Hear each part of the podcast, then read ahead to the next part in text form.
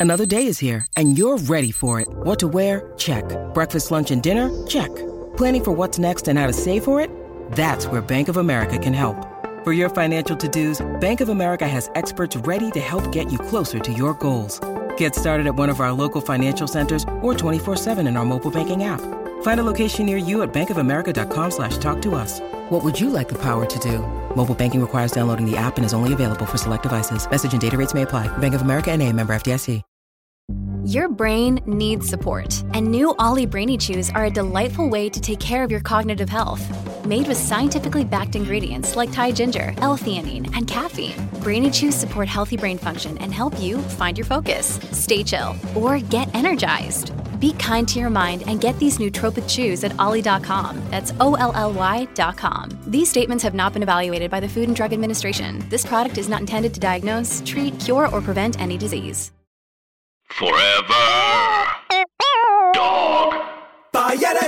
Comic books, comic time. Writers and artists are on the line. They make a splash as a comic's read and take us on a trip behind the spread. Watch out for comic book commentary. Spinning a winning inside, fix how they got a hot idea. Narrative, character, visual tricks, and onomatopoeia. Uh huh. It's comic book commentary.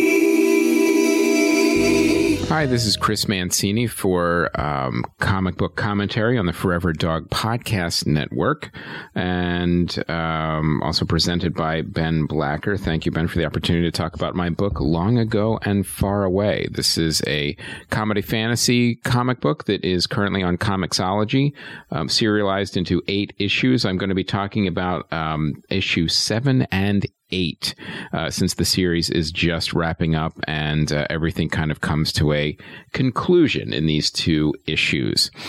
Uh, just a little background: uh, I this this is a story that's kind of been with me for a really long time, and I grew up reading fantasy, and I just could not get enough. Everything from Narnia to Lord of the Rings to uh, the Shannara Chronicles, everything I could get my hands on that was fantasy. Robert E. Howard, Conan, Kull the Conqueror, all of them. I just read and read and read and read. And what always struck me was the story that of the kids from our world that would go into the fantasy world and save the day. The Narnia uh, stories, in particular, really resonated with me. So I would always think that what happened to these kids when they would grow up? Like, what if one saved the day from the evil witch queen, then came back to our world? Now he's 30, runs a comic book store, and he's a jerk. And then he has to go back in that world again as an adult. So that was the idea that kind of, uh, uh, germinated for a while in my head, and then it came out as long ago and far away. And it is, uh, I created and wrote it. Uh, Fernando Pinto is the amazing artist who did the art and the colors, and Troy Peteri and David Lanphear did the lettering, along with the Larger World Studios with the book design and production. And it was edited by Brendan Wright and uh, produced, well, all right, published. I yeah, I'm already seeing it as a show. As it was published by SBI Press, and um, uh, and it is like I said, it's eight digital issues. I'm going to be talking about issues seven and eight. Now, in, in issue seven, let me just jump right into it.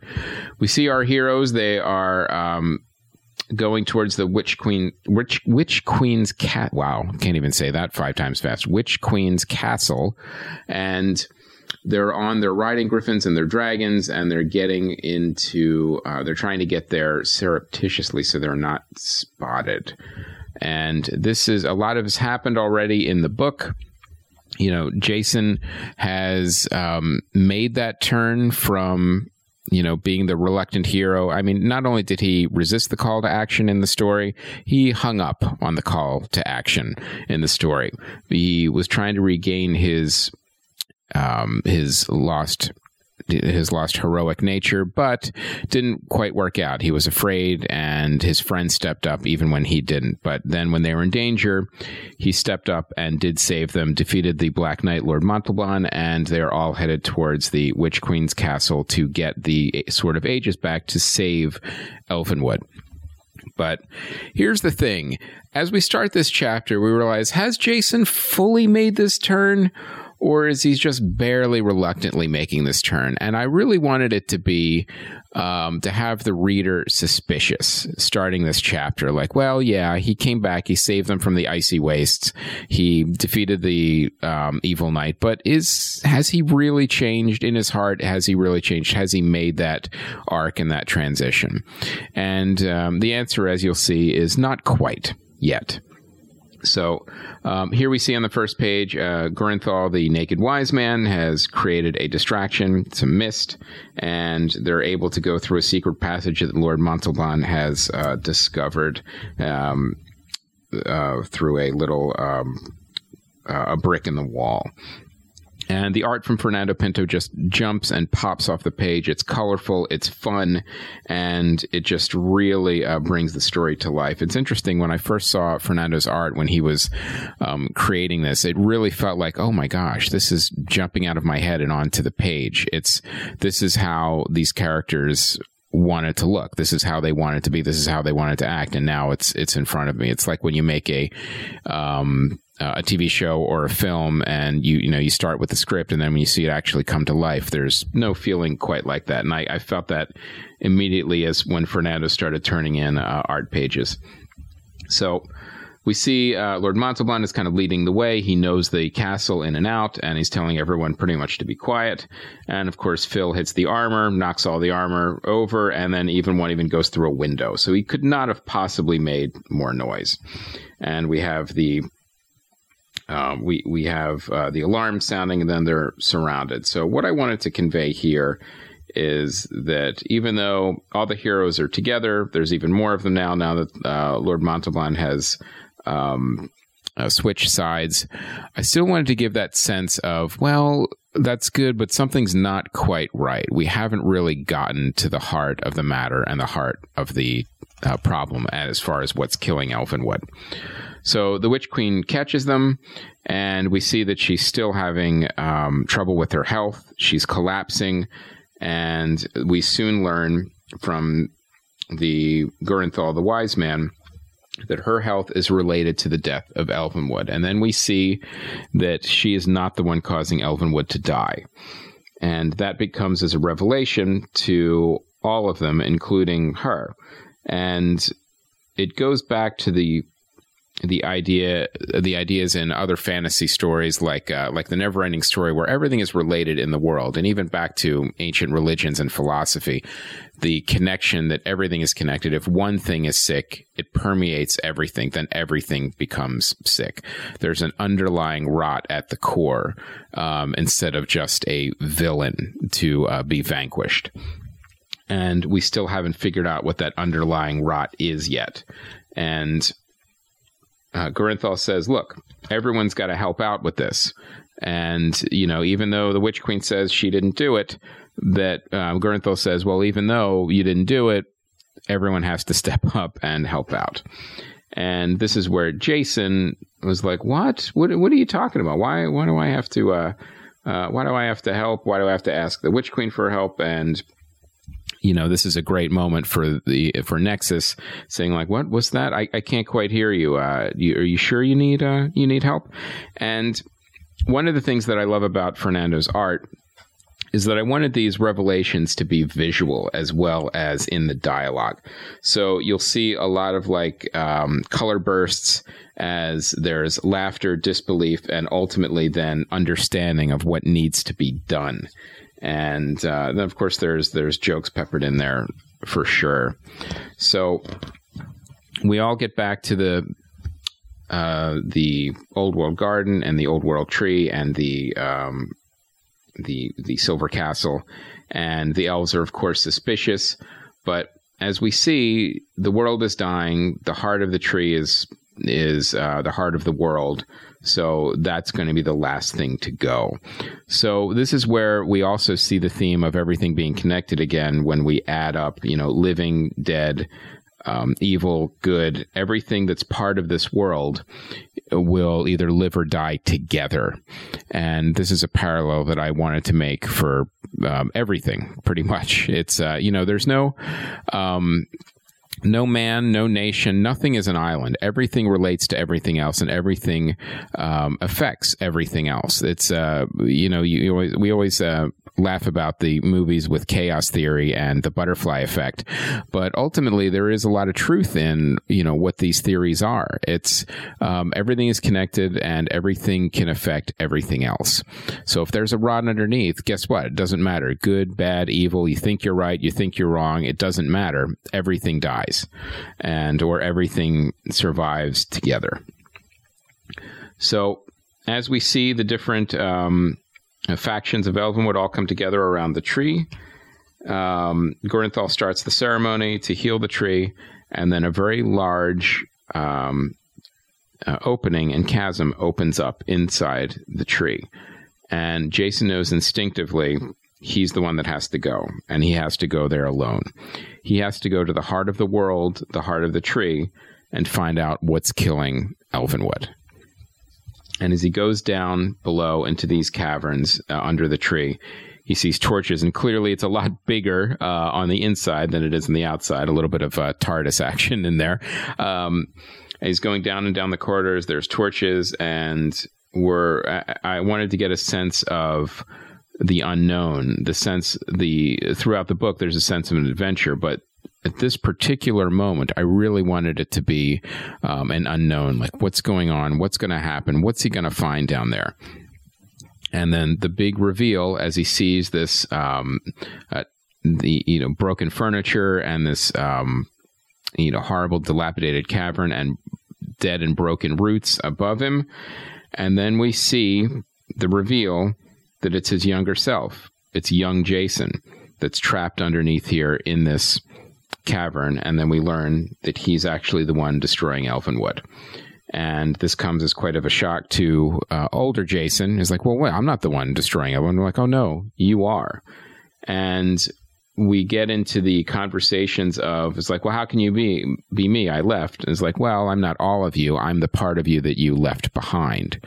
And what that part is, is everything from childhood wonder to the um, the drive to succeed, and also that respect and compassion for others in the world. But since he's been trapped in that cavern for so long, all of those good qualities that Jason left behind in that and Elvenwood have twisted and become dark, and the only way that he could get Jason's attention again was to start destroying the world. And every time he breaks a root, another part of the world dies.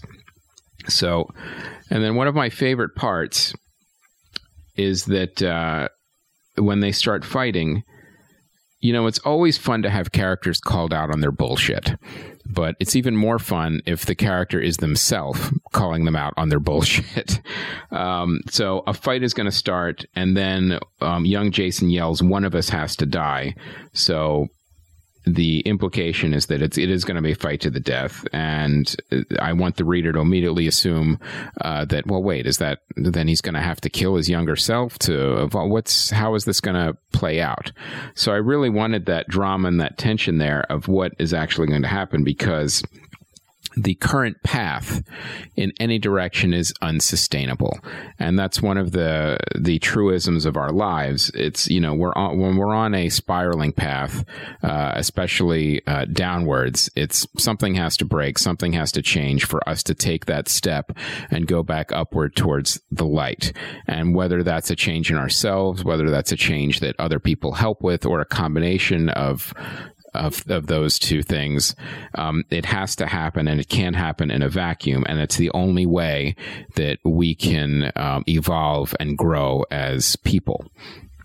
So they st- he starts calling him out on his bullshit as they're fighting and all of the horrible things he's done in both worlds. And now this is the part where um, all of the asshole behavior all of the very, very specific things that I put in the script comes to a head.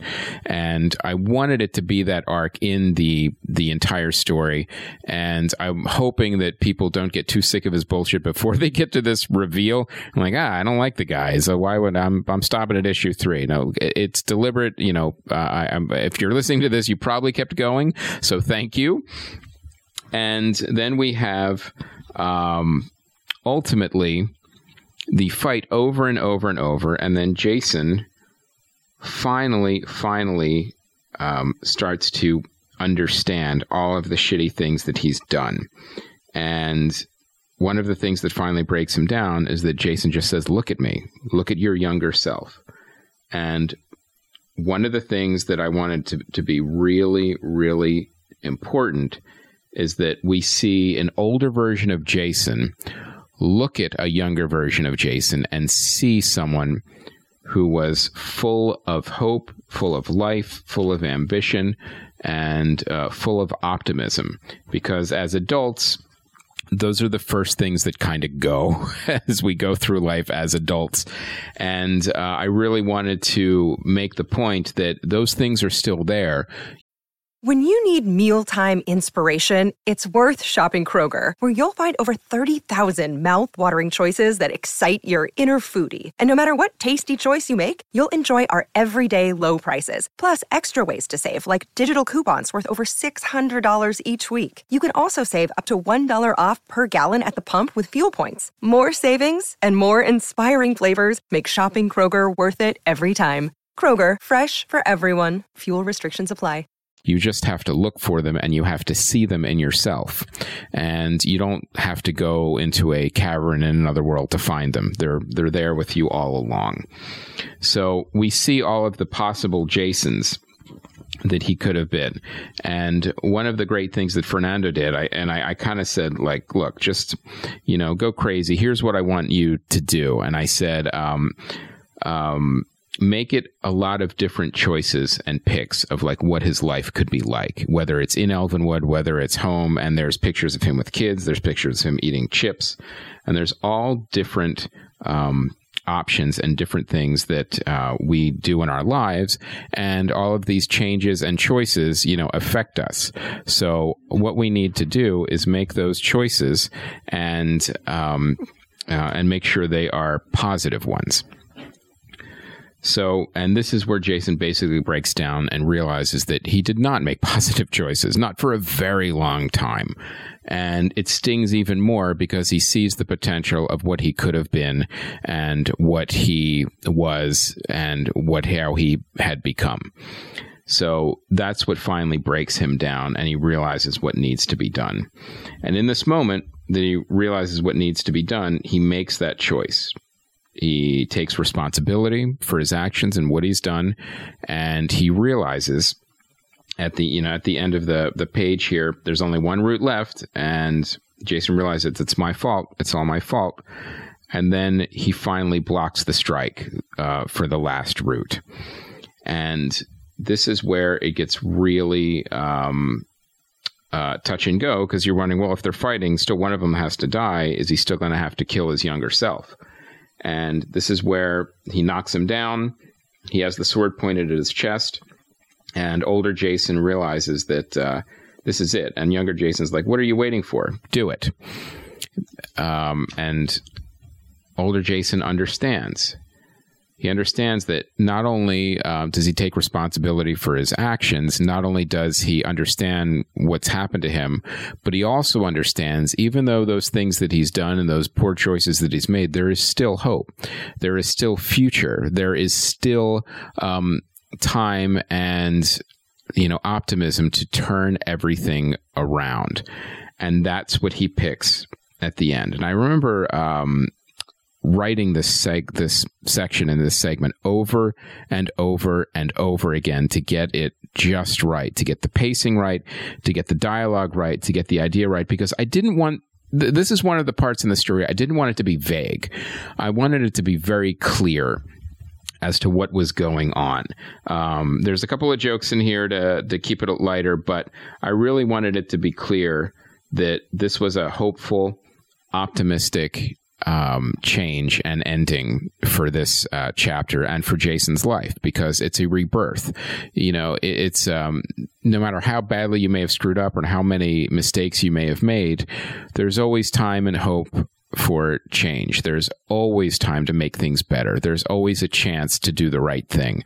And um, the the point is that you make the right choice and you do that, and it doesn't matter that you may have made some mistakes along the way. You know, there's always a chance for course correction in all of our lives. So, um, one of the uh, visual aspects I wanted to do is to see the physical change in Jason and where he is all of a sudden he's what young Jason would look like all grown up had he chosen that path of uh, um, uh, hero heroism uh, anyway um, heroic action perhaps um, it chose the hero's path. Anyway you get the point. Uh, had he chosen um, the right path the entire time. So that's what um, if we took the young Jason from the beginning and, and and Jason hadn't made, you know, a lot of wrong choices, this is what he would have looked like uh, moving forward and growing up.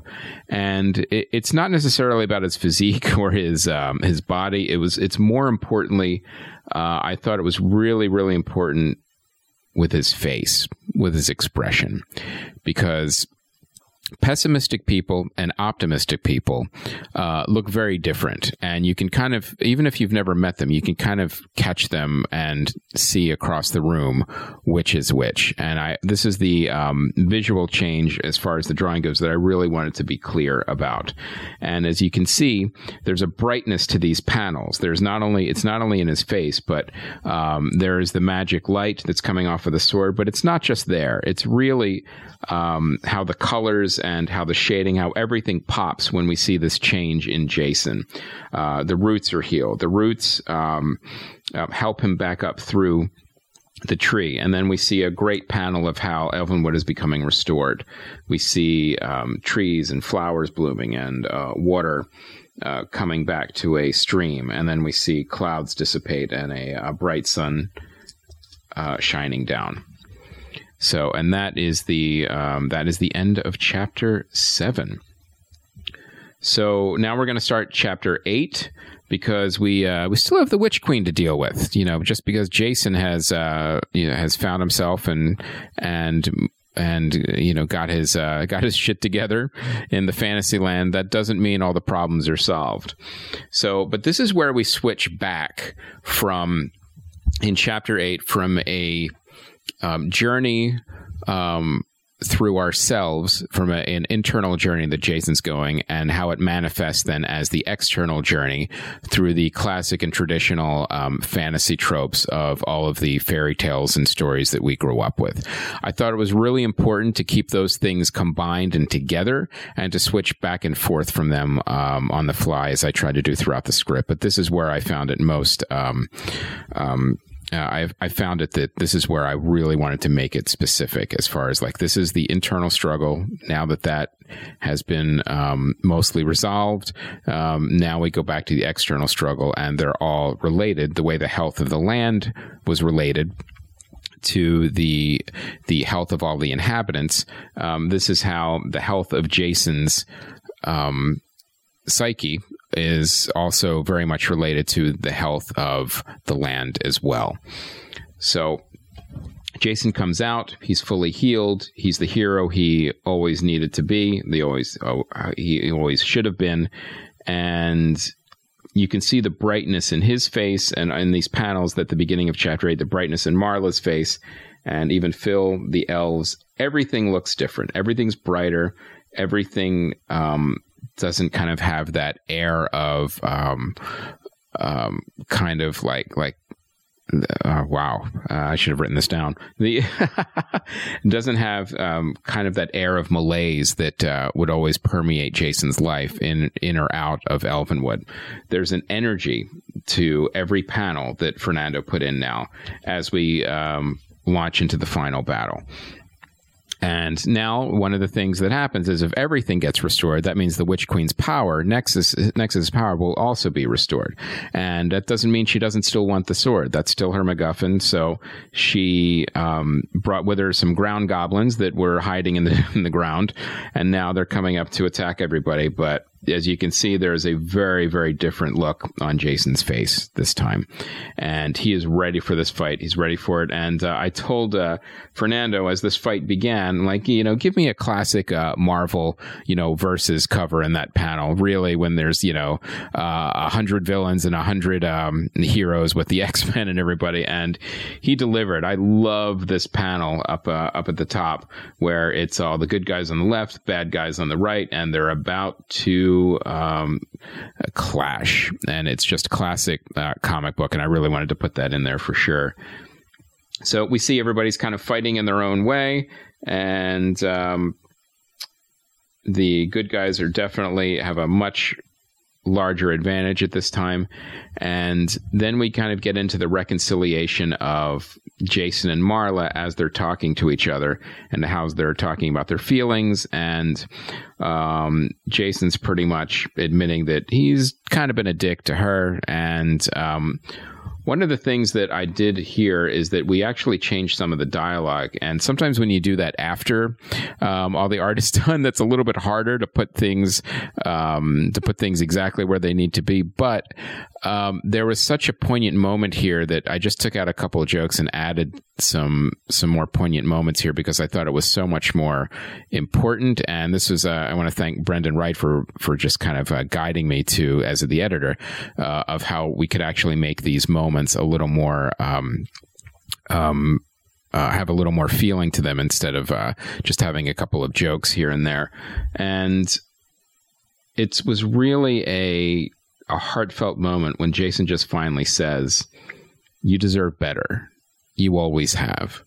And in those lines, he's saying everything that he hasn't said for the for years about how much he cares about her, how much of an asshole he's been, and uh, how much that he wants to make up for it. And I was trying to find the right words to convey all of those um, feelings.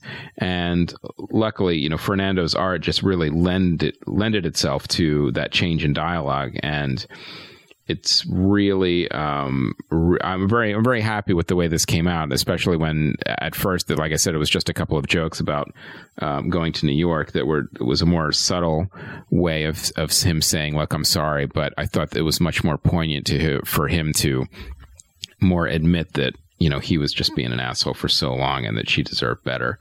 Um, so they do their their much awaited kiss as they're still fighting. And you know, Phil is fighting, Neil is fighting, fighting Ryan is, is fighting, and they they're able to run off the goblins, but Nexus is not done, and she um, goes all Maleficent in the next uh, the next couple panels. She turns into a giant dragon demon. Um, I wanted it to kind of be. I didn't want it to be a traditional dragon. I wanted it to be kind of like a mix of like a uh, of a, of a, dragon demon. And uh, Fernando did a great job with that. I'm like, all right, make it make it look a little uh, a little different. And one of the uh, moments here is that we are talking a lot for um, many, many pages and many, many issues about the power of creation, of creating and growing and everything being connected. And the opposite of that is destruction. And to somebody like Nexus, the the power of destruction would be the one true power because it doesn't matter what you build, I can always break it or get rid of it or um, destroy it. And it's something that um, evil never understands as you know as as the you know the old uh, fantasy adages are is like you know good expands evil will turn in on itself. And that's ultimately what her fatal flaw is always going to be. So it's always about power and destruction which is unsustainable in the long run. So but jason is ready for this fight and he is ready. The riding griffin helps him gets his sword uh, they fly up, and he realizes that, um, well, maybe this wasn't such a good idea. Um, she shoots a power blast at him. He blocks it with the sword. And but here's the thing that I wanted to make sure in the artwork and in the coloring, even though uh, there is danger here, and you know this may have not been the the best way to attack. Um, Jason's face is still bright and hopeful, and even with the danger, which is the the mark of a uh, of a true hero. That whole idea of no matter what the odds, you never give up, you always persevere, and you always push forward.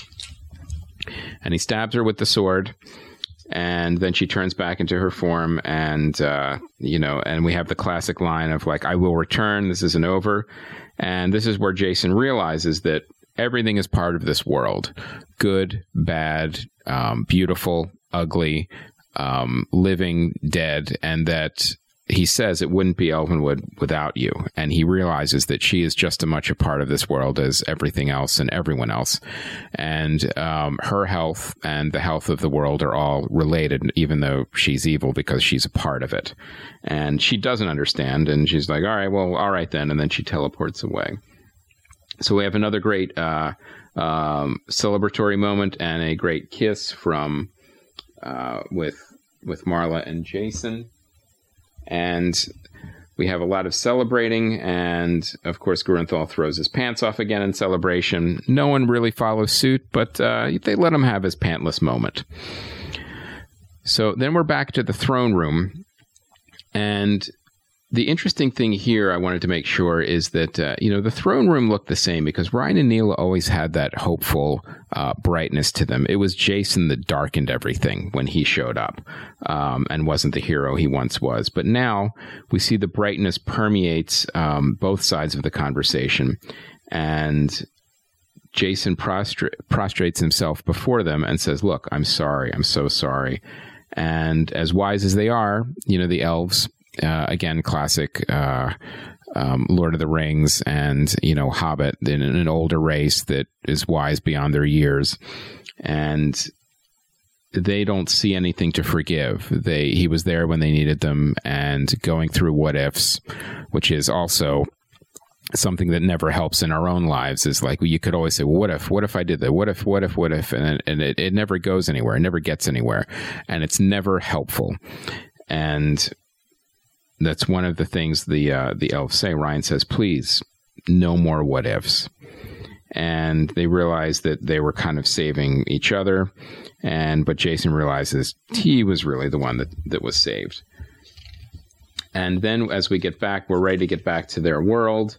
Um, Jason realizes that you know this is where he had belonged all along and this is where that you know he felt the most alive now he doesn't want to give the sword back he actually realizes he has to because he has to take everything he's learned and every all the growth that he's experienced back to his home back to his world but he's ready to do that so they say goodbye, but it also feels very much like, well, you know, I this doesn't feel like goodbye forever. I have a feeling this is gonna we're gonna we're gonna come back at some point. Um, you know, sequels aside, it just I wanted to give that feeling of um, this is a world that you're always welcome in. This is a world that you can always escape to. This is always open to you. You can come back at any time because this is where you will um, grow. This is where you'll feel um, accepted, and this is where you know you can truly feel um, alive and learn and take these lessons back to you in your um, own world and your own life. And that's one of the things that we've always learned from fairy tales. There's lessons in every single fairy tale. And you know, we don't necessarily go into the goblin's castle, but we, you know, we learn the lessons from them, um, from going up to a beanstalk and, you know, stealing a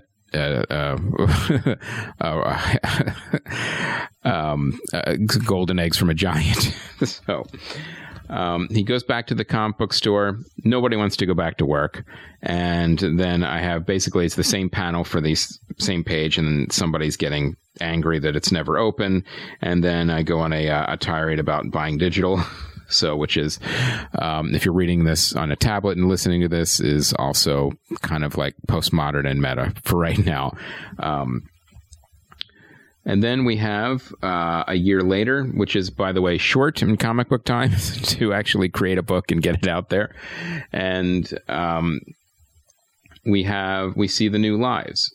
Phil and Marla have a great book out, Legends of Elvenwood, that's actually based on you know their adventures there and um, Phil is the manager, and it's something he's always wanted to do.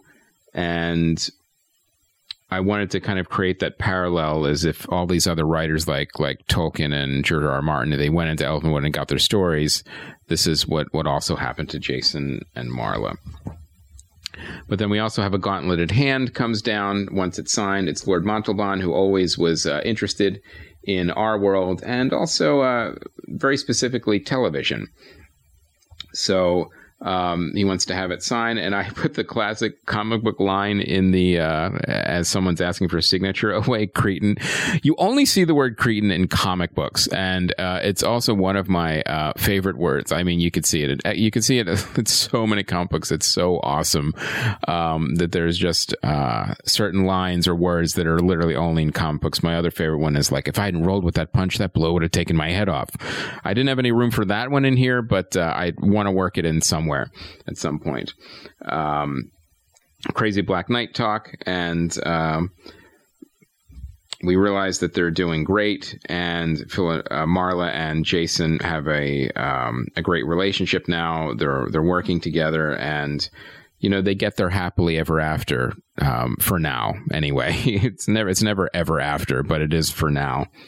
And then we see uh, Lord Montalban as he is on the set of a uh, a certain HBO show and uh, learning what a prequel is. So, which prequel he's going to be on out of the I don't know the eight or four eight they have in development over at HBO. I don't know, but uh, um, it makes sense that that's where he would want to be with the the glamour and the fame, and also he's very skilled at swordplay, so that will also um, he can do his all his own stunts. It makes sense that he would um, be on a Game of Thrones uh, prequel.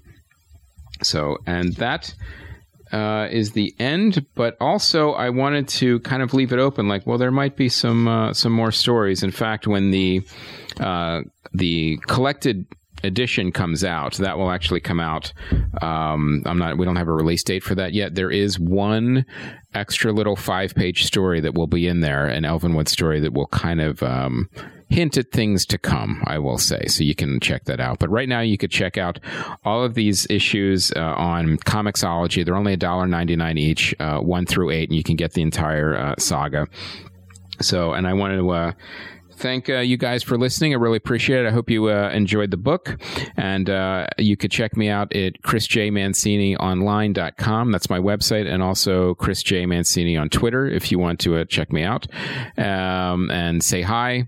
Uh, that sounded weird. Okay, yeah, just say hi on uh, online.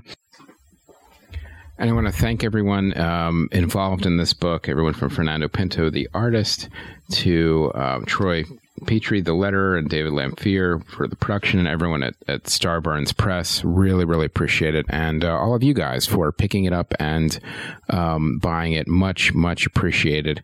Um, thanks again, everybody. Um, hope you enjoyed the book. Forever. Dog. This has been a Forever Dog production. Executive produced by Brett Boehm, Joe Cilio, and Alex Ramsey. Engineered and mastered by Alex Sarche. For more original podcasts, please visit foreverdogpodcasts.com and subscribe to our shows on Apple Podcasts, Spotify, or wherever you get your podcasts. Keep up with the latest Forever Dog news by following us on Twitter and Instagram at Forever Dog Team and liking our page on Facebook.